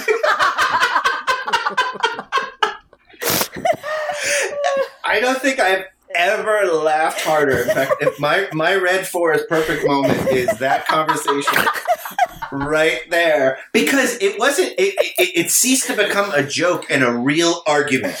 Like it was, they were impassioned sort of, and it's kind of interesting because if you hear Todd tell it, Todd has his own version of what the Deacon one night with Cassie is, and it sounds like I might have been a little depraved. Like it's really like when he speaks of it, there's an intensity, and then Amanda's kind of like, no. It was about body warmth in the cold and a whoopsie doodle. Yeah. A whoopsie doodle. Whoopsie doodle. Hold on, I gotta write this down. I'm gonna use that all the time now. A whoopsie doodle. That's the name of this podcast from here on out. Whoopsie doodle. Well, we had another name. I know, the Delusion. No, Whoopsie Doodle trumps it. The Delusion Popeyes or Whoopsie Doodle. You know what? We're going to do a poll and with no context, ask people to name it, and then they can find out what those two things mean. But a Whoopsie Doodle implies such a delightful accident that happens somehow. Whoops. Well, it was for him. Oh, amazing. I forgot what we were talking about. Well, that was overwhelming, so I think everybody did. Go ahead with your intelligent question. I will be quiet now. What were we talking about before before we went on that trip down memory lane? Okay, so really, before we just finish up, were there any other sex questions? So many. I mean, there's so many observations that fans have made about Blood Washed Away, but we don't have to. We don't have to go there. Which one? Oh, that big sex scene. That scene. Mm-hmm. We can talk about that. We have kind of like, we have friends that you might not want to get into about that. They're fine with Cassie's arc, but they really would want to talk to you about the intricacies of the sex. They're working on a 12 Monkeys Cards Against Humanity expansion pack. Yeah. Yeah. Amanda, you could talk about that scene. I mean, it was Amanda actually who saved that scene. I mean, why don't you? No, for real. Like you did. Do you want to talk about that? You should talk about it. I'm okay talking about it. Okay, cool. Do you want to start? Okay, I'll start it. So, in the script, it was, you knew they hooked up, they kissed, they made out, blah, blah. It was like a bunch of impassioned shots that were designed to cut artistically against the rest of the team being slaughtered in 2044. But there wasn't really a concrete plan. And, and I wanted to be sort of, as disrespectful as I am to Amanda. In this case, I wanted to be respectful.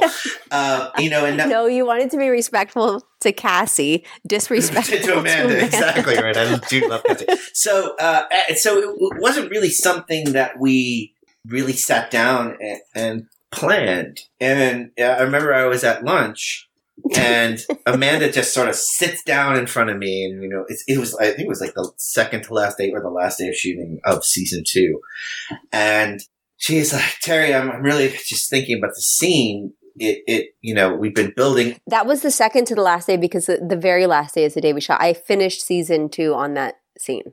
Oh, so yeah, you wrapped out on the sex scene. Yeah, they wrapped me out when I was just like in a rope, and I was like, not like this, not like this. That makes sense. So Amanda sits down, and she's like, Terry. I'm like, all right, what? She's like, this is a really big scene. I'm like, I know. And she's like, well, we've got to do it right. We should probably really do like a real sex scene. And it was about the last thing I had expected Amanda to ever sit down at lunch and say. And I was like, well, I mean, Amanda, I mean, if we're going to do it, it's a cable show.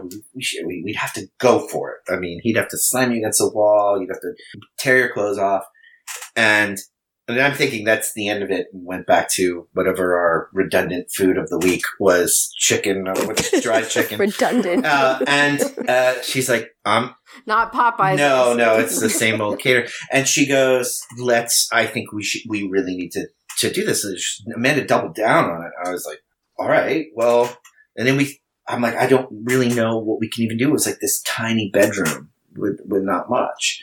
So we went, we walked, if you remember, Amanda, we went and walked, like, let's go look at the room. And there was the dresser. This is also, at this point, this is without Aaron's input. Yeah, I know. Or the director, wow. David Grossman. And we're just kind of like, well, what could you do? And everyone was like, well, there's the dresser. I guess he could put her on the dresser. And, no, Aaron got it. Aaron saw you and me walking to set. And he was like, hey, guys, what's up? And I was like, we're just going to go plan our sex scene. Want to join? And he was like, let's go. And so, that's not what he said, but yeah, you remember what he said. Yeah, he said something else. Yeah. Which will remain. What'd he say? No, it's vulgar. But anyway, go ahead. So the three of us are just like joining. Like at first, it was just Terry and me walking to the bedroom. Then we joined. Then Aaron joined in. Where the three of us are walking to the bedroom. Then eventually, we grabbed the director. He joined. Like so, it just like turned into like this merry band of sex pots just walking to the bedroom to like plan it out. And we, but I do want to start by saying this scene was supposed to be shot days prior, maybe even a week or two prior, and we got to the set that they had where we were shooting the scene where they first kiss. And it was supposed to be there where he just kind of lays her down and it's implied what happens. And I looked at the couch in the bedroom or in the living room area. And Cole's been living there for a little while. He's a bachelor. He probably just has secondhand things. It was so unsexy. It was gross. The couch was like grandma's little secondhand blue mini. It was disgusting. And I turned to a couple people and I was like, this is not sexy. This is like the antithesis of sexiness. Can we like figure out something else? And I'm not sure who from there figured out.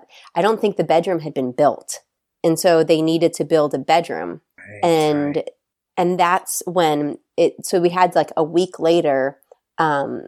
Also, I think Terry was concerned that Cassie and Cole were going to kiss on camera and it was going to be the most undesirable thing to ever see. There was a lot of teasing that went on before we shot it. Terry made fun of me saying that it was just my very thin lips and you just didn't know. The thin lips. Yeah, because Amanda will believe anything you say in jest. And Amanda clearly does not have thin lips. But what I didn't know is that Amanda then developed a complex about her lips because of that. I was like, it's clearly you have the full like, would you? I mean, I can't even imagine why you would. But it was, yeah, that was. No, but okay. So anyway, sorry, Terry, I interrupt that. Yeah. So. But it was also, we started talking, you're giving me more credit because I'm not sure when you said it to me, but I will never forget when you said to me, this has to be special. It's the two of them have been waiting, you know, not just for 2 seasons, but for years, and the tension has been building and everything that has happened between the two of them.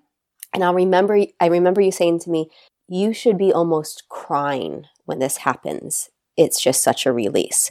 And when you said that to me, something resonated within me that I just thought, the idea of a couple of chaste pecks on this dingy couch is just not going to cut it. Like, that's a new name pecks, as well. Chaste pecks on a dingy couch. That's so good. She's a writer. I bet you guys didn't know she is a writer. And so that's it. You're giving me more credit because you're the one who stirred the impetus where it was just like, this needs to be such a moment, because it's also, we knew it was going to be intercut with just throats getting slashed. Yeah. And that had to be parallel to the violence. Yeah. And so how can we do that within the confines of, sci-fi, of a cable television? Yeah, well, we're getting way ahead of ourselves into season 2, but I loved that. I'd never seen that before. Like a moment you had been waiting so long for, juxtaposed with something that you absolutely did not want. Like with watching these people, like Hannah get her throat cut, and Whitley and Kirk being brutally stabbed. I remember.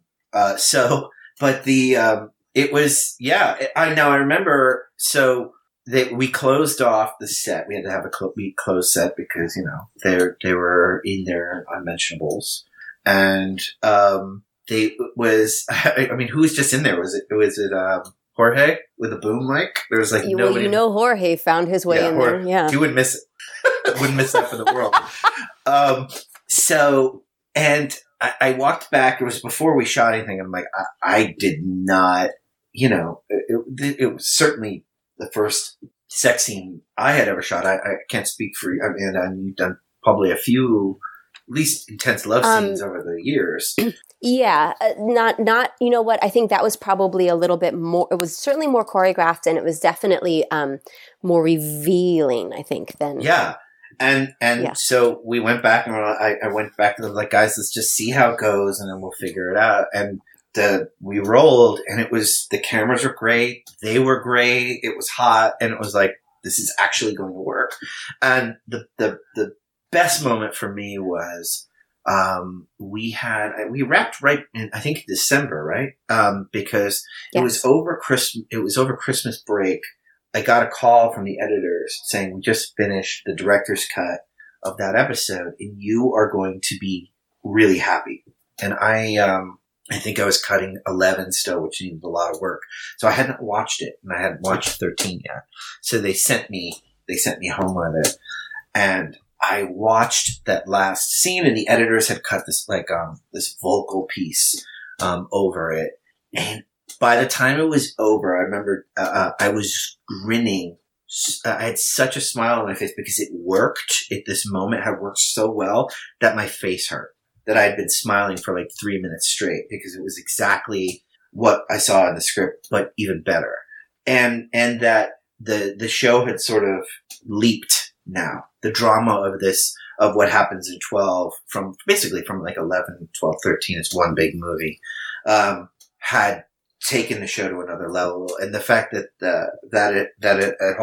it worked would make the finale so much more satisfying when you see them opening Christmas presents, because you would believe it, Mm-hmm. So what also is interesting is that we shot all of this stuff at Titan. Titan.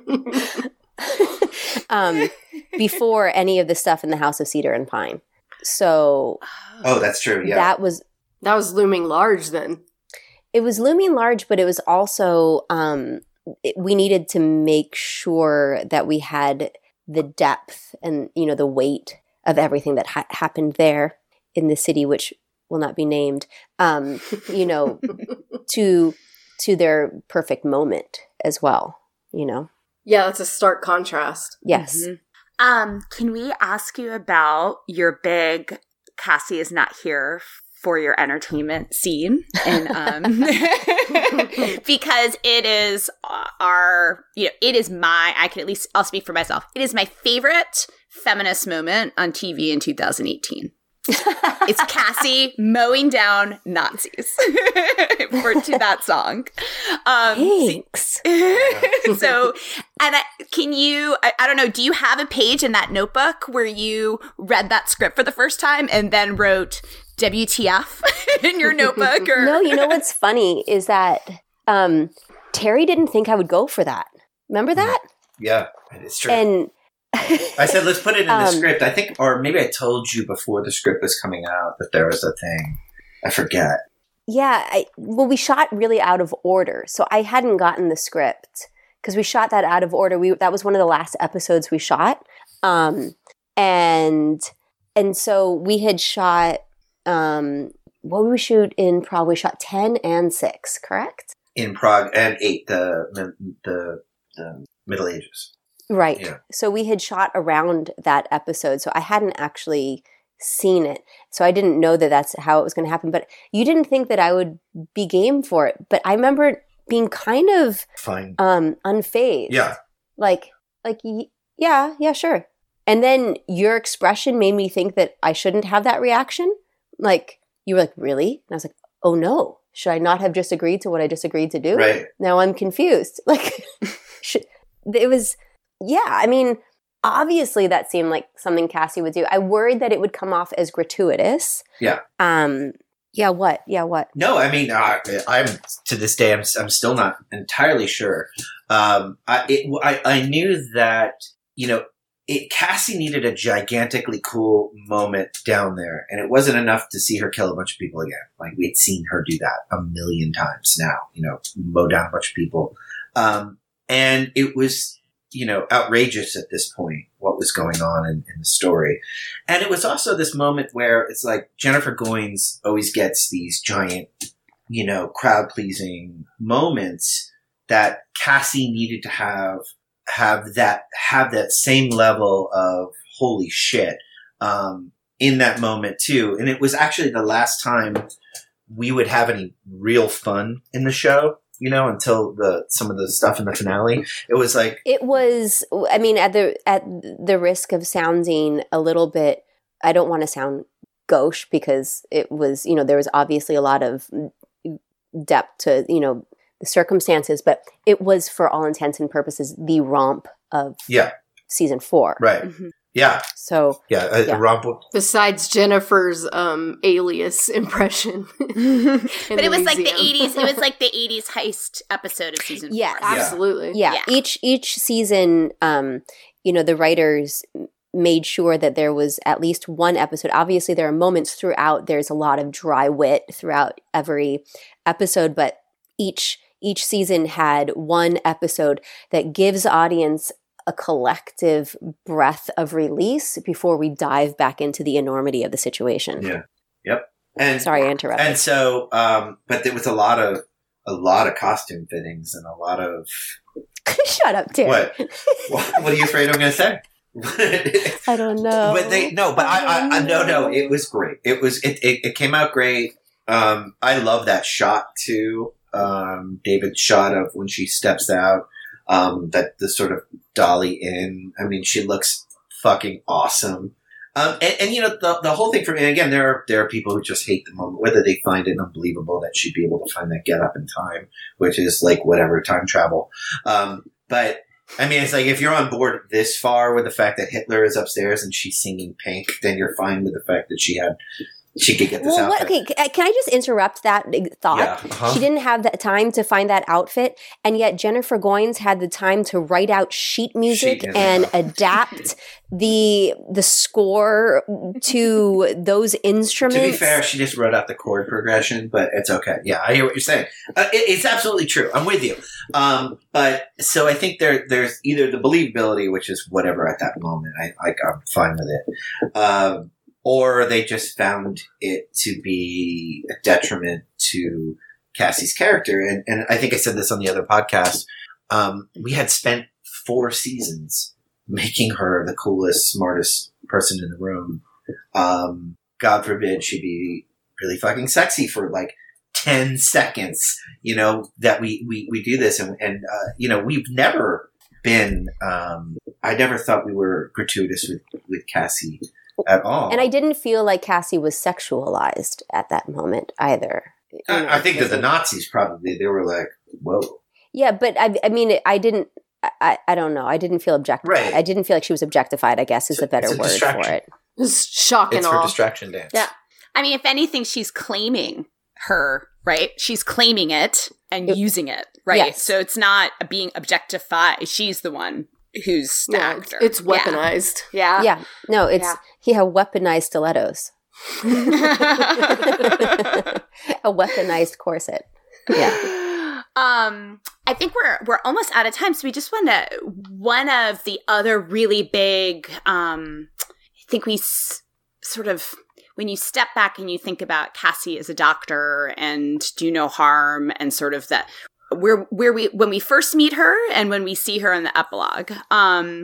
When you found out that it was Cassie who released the plague, and then you had to approach filming that scene, which is just so beautifully shot, like with the camera spinning around and watching. So like you can almost see sort of the wheels turning in Cassie's head, right? After she talks to the pallid man. Mm-hmm. I guess we understand from Terry that originally was revealed in a season 3 script. With Ethan. Yeah. In every version I've ever known, it was you who released the plague. See, good memory. That's the exact line. Yeah. So yeah, that was cut. That I think what was helpful is having lived and shot that moment with Ethan, because that happened for Cassie. So I think that launched me into the gravitas of knowing that going forward, at least on some sort of subconscious level. But then there's a denial and obviously pushing it away and forcing it away because that can't possibly be true. How could that ever possibly be true? So whether that, made it or not, I lived through it. And so that was an interesting gift that it didn't go to camera, because I think then that's just tipping your hand too much to the audience, right? So they're just waiting for it. Is it this episode? Is she going to release it this episode? And then it's, well, obviously she's going to do it. We knew she was going to do it. And that just cheapens it because there's so much more weight to her having to do it and the reasons and what that means, and then the fallout from it afterwards where it's, I just did the 7 billion, so allow me this one. How could this then, after what I just did and what I was forced to do, how could you not allow me the one person that means more than any of that? That's the cruelest trick that time could possibly play. And how are you all looking at me with completely straight faces and allowing this to even be a conversation? Yeah. I mean, one of the things when you go back, I know you all said, like, when you watch season 1, it feels like the baby version of the show or a pilot for the show. But there's two, even in this episode when Cassie and Cole are questioning Aaron and it's all about one for 7 billion and the plague. And now you sit there on rewatch and it's like a head desk, because it's them who dropped the vial, right? Yeah. But when you think back to that, Cassie, when Cassie dies at the CDC, one of the things that kind of blows us away is that Cassie has to go back as a doctor. Mm-hmm. And even though she knows that eventually everything's going to be reset, she still has to go back and witness the repercussions of that moment, at least for some period of time, I think, right? Because we watch her die at the CDC.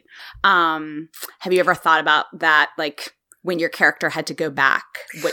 Terry and I talked about it when we were shooting that, and Terry was saying, and he did actually tell me, you two have already had a kid together at this point, when we were shooting that the episode where and that was hard to sort of fill in those blanks with only the few breadcrumbs that I had. And you said to me also, you actually said, there's a very good chance that you gave yourself this intentionally for him to come back to find you, because you know that if you have the plague, he'll have to come back to you. Right. And so those were ideas that I knew going into the scene where she gives him the paper. And kind of gives him the last final clue that it was maybe all intentional, to get to that moment. That's right. I think in the original script, I think it was before she says a name. I don't know if it ever made a draft to you, but it was before she died, she said Ethan's name. Yeah, I don't remember whether it was a draft or whether you told. Yeah, we did write that, and so you would be like, okay, who the fuck is Ethan? And you wouldn't find out till season 3. But it was too. Oh wow! We felt like we were locking ourselves in case things would change. So ultimately, and it kind of over, like she said that, and then she said the Red Forest thing, and it kind of like it was like this endless list of mysteries that she would just say while she was dying. So. Yeah, and then like, one more thing. Like. Yeah. So, and it was tricky to begin with. So we cut it. But yeah, that's right. I forgot about that. Huh. Wow. So that's so, I mean, because now that scene is just, man, it just stands out as to why this show is just so special. But that's so interesting that you knew that at that point. Yeah, but I mean, I didn't know the details of any of it. You know, I didn't know the intricacies. And so I was trying to express a life lived together without knowing the roots of it, you know? Mm-hmm. And because Cole also doesn't know the roots of it at that point. Mm. Right. Yeah. Before you guys run, Amanda, what can we see you in now? What are you working on? Yeah. Oh, I am now a regular on Suits on USA. You were just promoted to senior partner. Congratulations. Thank you very much. I was just promoted to senior partner in the first – yeah, they air it the first 10 and then the back six. And the back six are coming up starting next week. Nice. That's very hard to do as a woman. So really, congratulations. Thank you very much. I appreciate it. Well, it's interesting because my character on that show, Katrina Bennett, is a senior partner. She's a corporate attorney. And that's actually my father's exact profession. So oh, wow. I have a resident expert and an ear, you know, where I can turn and ask for all sorts of validation about just different choices I make with that. Oh, that's so fun. Has he ever had his like, honey, I threw a pillow because that doesn't happen in real life? No, there were a couple of questions that I had, and I told Aaron Korsh, who's the creator, showrunner, that there were a couple of times where I would call my dad and I'd be like, Dad, in this particular situation, is this what you would do? And he validated it. And I told Aaron Korsh that, and he was like, really? Oh, we didn't even know. So I'm sure he did, and he's just being silly. But yeah, I definitely asked my father for legal advice when it comes to certain elements. That's so fun. And Terry, you can find me at Starbucks. Every not true Dunkin' Donuts, Dunkin' and you know Donuts. It. That's right. That was weird. One time, Amanda stopped me at a Dunkin' Donuts. That's a whole other story for another podcast. But it was a vicarious stalking, which made it even stranger. It was so weird. That was the weirdest thing. I'm sorry. What was the question? We'll leave that in mystery. Any updates on those pilots? I mean, they're in, and everybody's really, really happy. I think what's it's crazy pilot season, network pilots in general, is they buy so many of these things, and they only have like 6 slots. They can make 6 or so. So it actually now just depends on the other things they pick up, and they're like, does this fit into our puzzle? I'm optimistic about one of them, but you know, cautiously. The mathematical reality is that probably neither of them go. But they're they'd be fools. I think the world would be a lot better with a little bit more of your work out there, Terry. Oh, I appreciate that. And so we'll see. We'll see. There's lots of stuff. Yeah, we were all. We are all spoiled by this show, and now we're just all left saying, stop. No. Well, thank you guys for keeping it alive with this podcast. You know, it's been fun. This is bittersweet. Yeah, you can always come back. Yeah, I know Todd's gonna come back. Still be. Is he? Yeah, Todd will come back. I'm sure. Well, has he not been invited? No. Todd is he? Oh, Todd, right. He's not even on. We didn't know that he just like really talked to us. That was high pitched excitement because we didn't know that. Amanda, Todd sang for them. He gave a little. Don't you forget about me? He did. Oh, you lucky lady. We like left our bodies. Yeah. Yeah. Well, Liz, I appreciate it. Even though I had to sit through that entire Sean Tretta manifesto. It was one of the fans was like, "Thank you, Sean Tretta," on Facebook for giving me the way to see to the Red Forest. I was like, that son of a bitch. So at some point, yeah. Sean and I then Sean copied and pasted it and made it his t-shirt. It's Oh, we'll tell one quick story. I don't know if you've heard this story, Amanda. So, after the finale aired, I had a meeting over at Fox, and this rarely happens to me. Usually, most people have not seen 12 Monkeys, but but in this case, people were coming out of their offices and they were talking about the finale, like really. There he is, legitimately. Like my God, Terry Matalas. It was like the slow clap as I moved through, right? But it was really cool. One by one, they stood in their cubicles and slow clapped him into the. It wasn't one by one, Amanda. It was instantaneously. They rose with a furor. So all these people are coming out. It's really great. And I get into the meeting, and the two execs are like, we're 12 Monkeys fans. We love the finale. We're crying our way through, blah, blah. We loved it so much. And as you know, Sean Tretta is on one of our shows, Mayans. And, well, we were really, really sad when he explained to us that everybody's trapped in the Red Forest at the end. I was like, what? Oh, no. And she's like, yeah, he sent us an email. I'm like, what? She's like, an 8-page email. I'm like, it was like this big long. I was like, Sean, stop. I love Sean. Sean is a genius, but it was so funny. He is, and you know what though? That's a testament to his passion. It is. He believes in the Red Forest for his position, his argument for pain and suffering and misery. I agree. It's not. How could you possibly say that? You know what? I'm siding with Sean in disagreeing with you, because how could all of your best moments just combined into one beautiful. I just don't think it works that way. I don't think it. Don't you live and die in the same moment? You just get to magically pick your favorite moment. You get to hang out because of a bunch of religion. You wrote it, dude. No, it's all the best moments. Those villains were religious zealots that were crazy. They were crazy people. So, and I just did you see how happy Shaw was dancing up and down the hallway? Oh yeah, he's sane. The hotel. Yeah, that's the guy I want to.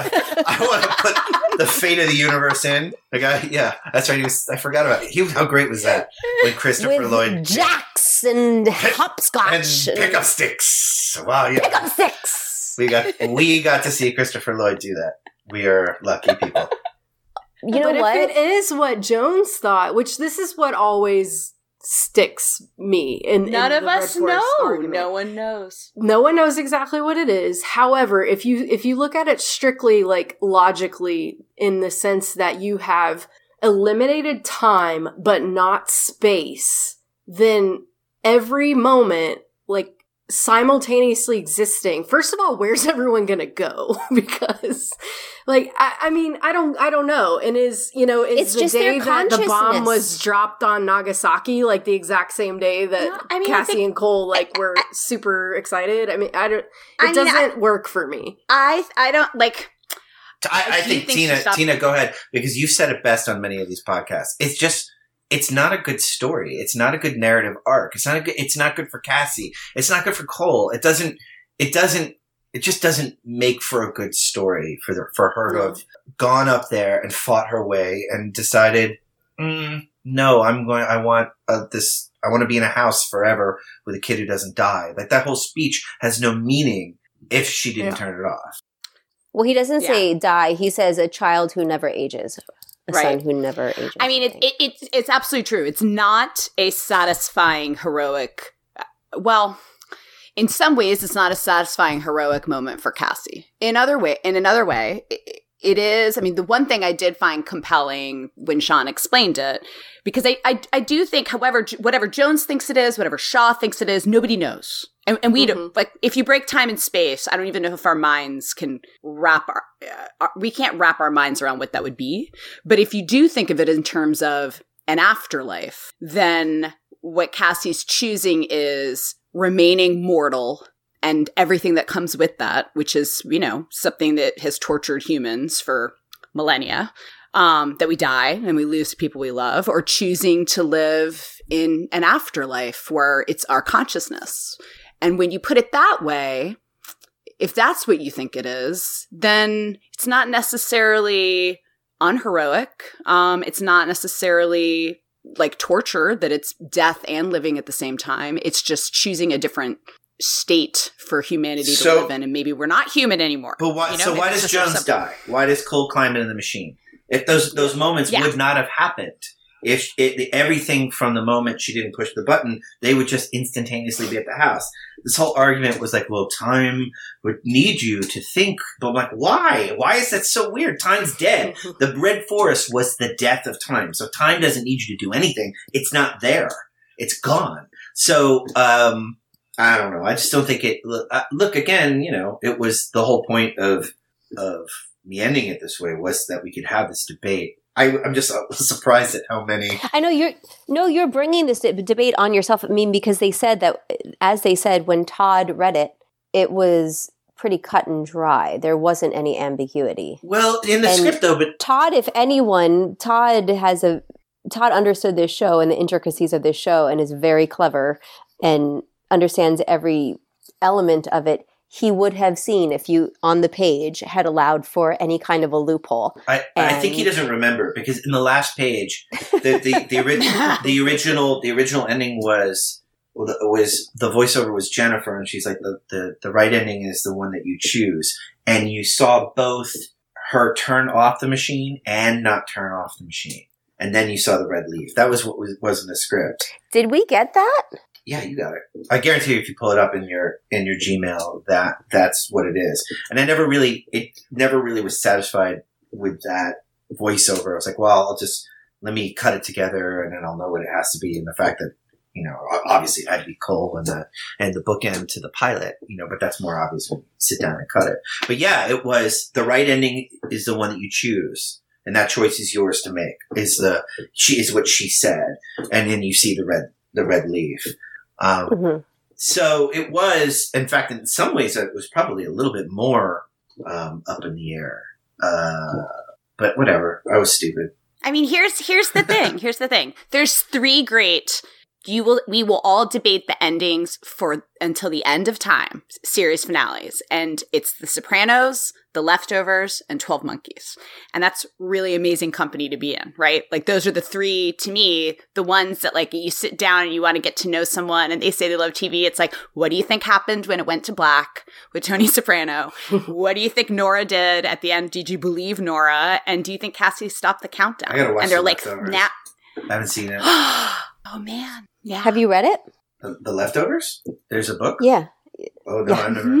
Oh, no, I've never read it. Yeah. Did you read it or watch it, Amanda? I watched the first two seasons. It must have been two seasons. And then I got the books, and I think I need to read them before I finish the show.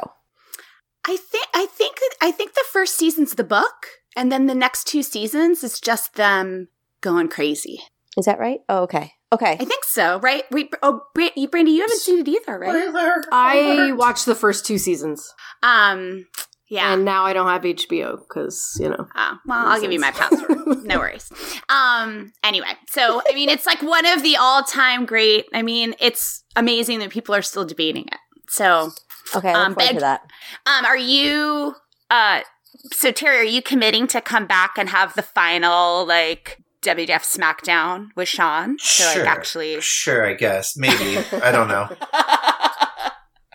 Neither one of them is going to give. They've both. Oh, Sean will definitely not give. No, I'm not going to give either. I mean, look, it's up to you guys. If you want to, it's again at the end of the day, it is truly up to you. Don't cast judgment on people's opinion, though, Terry. I'm not casting judgment. I'm just disappointed, Amanda. I'm just disappointed. That's the worst. I'm not mad. I'm just disappointed. That's such a dad. I can't believe Cassie would say that. But I understand. Oh, no. Thank you guys so much. Thank you. You guys are so generous. Thank you. Oh, yeah. This was fun and very bittersweet. Yeah. I appreciate the time to do this. Thank you. You guys know that's how we always react right when we get off a call with these amazing cast members and creators.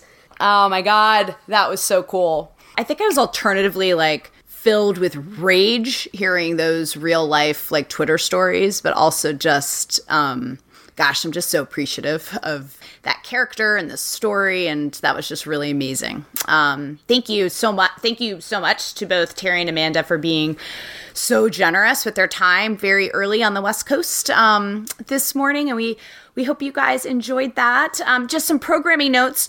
Our next podcast, Megan, is coming back. We're probably going to break down 113 just a little bit more and then dive right into the season 2 premiere. So we're really excited to kick off our season 2 rewatch. And Beep, if you don't have anything else. Nope. Then sorry. All right. It was our brains are just done. It was a rhetorical if you don't have anything else. Then we'll see you soon.